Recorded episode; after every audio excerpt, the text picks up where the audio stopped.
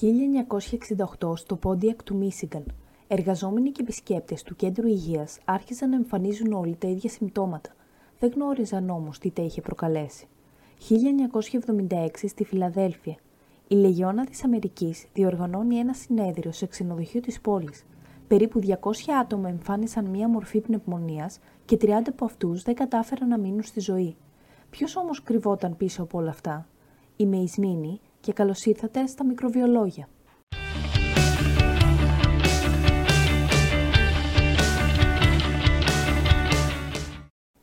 Μετά το θάνατο των 30 σύνεδρων, η μέχρι τότε άγνωστη νόσος ονομάστηκε νόσος των Λιγιονάριων και ξεκίνησαν οι έρευνες για να βρεθεί ο υπεύθυνός της.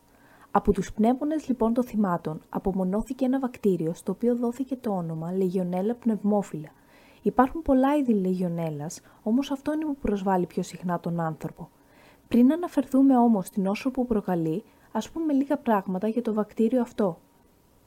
Είναι ιδιαίτερα διαδεδομένο στη φύση. Αναπτύσσεται εύκολα σε στάσιμο νερό και η ιδανική θερμοκρασία είναι 20 με 45 βαθμοί Κελσίου.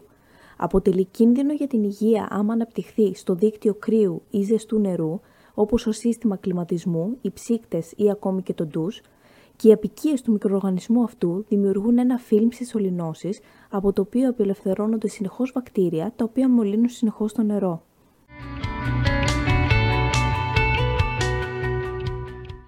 Ποιος είναι ο τρόπος μετάδοσής της στον άνθρωπο; Αφού η λιγιονέλα πολλαπλασιαστεί σε ένα δίκτυο νερού, το νερό που περιέχει το βακτήριο μπορεί να εξαπλωθεί στον αέρα σε πολύ μικρά σταγονίδια, τα οποία μπορεί να εισπνεύσουν οι άνθρωποι και να μολυνθούν – Δηλαδή, η μόλυνση γίνεται με την εισπνοή του βακτηρίου.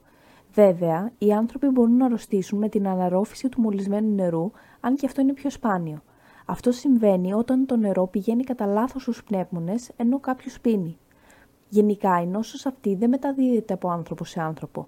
Όμως, μία έρευνα έχει δείξει ότι υπάρχει μια μικρή πιθανότητα μετάδοσής της σε σπάνιες βέβαια περιπτώσεις.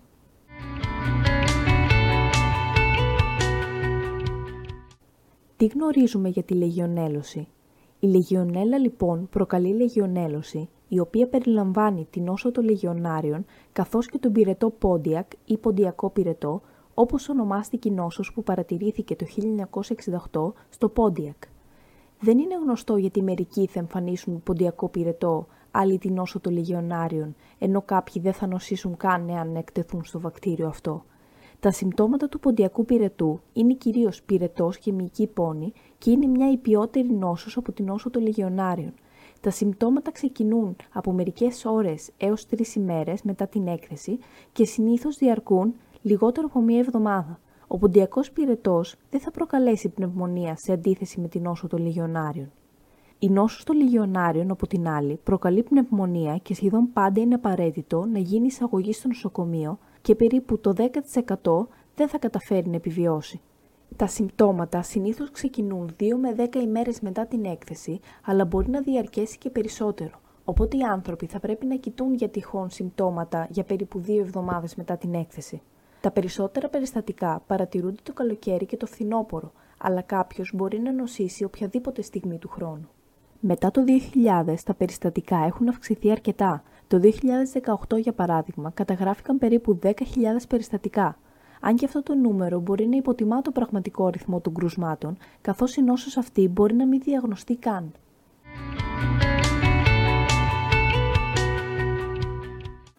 Αυτοί που διατρέχουν μεγαλύτερο κίνδυνο είναι τα άτομα άνω των 50, οι καπνιστές, καθώς και άτομα με χρόνιες πνευμονοπάθειες, γιατί η ασθένεια αυτή χτυπάει τους πνεύμονες.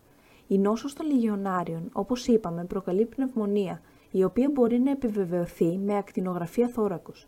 Για να βρεθεί όμως εάν η πνευμονία έχει προκληθεί από τη λιγιονέλα, μπορεί να γίνει εξέταση ούρων καθώς και ανάλυση δείγματος φλέματος.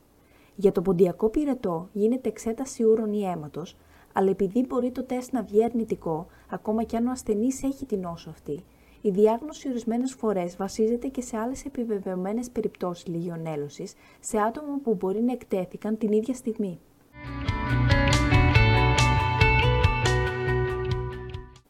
Εντάξει, νομίζω σας άγχωσα λίγο και σήμερα. Δεν πρέπει όμως να αγχώνεστε όταν ταξιδεύετε και πρέπει να μείνετε σε κάποιο ξενοδοχείο.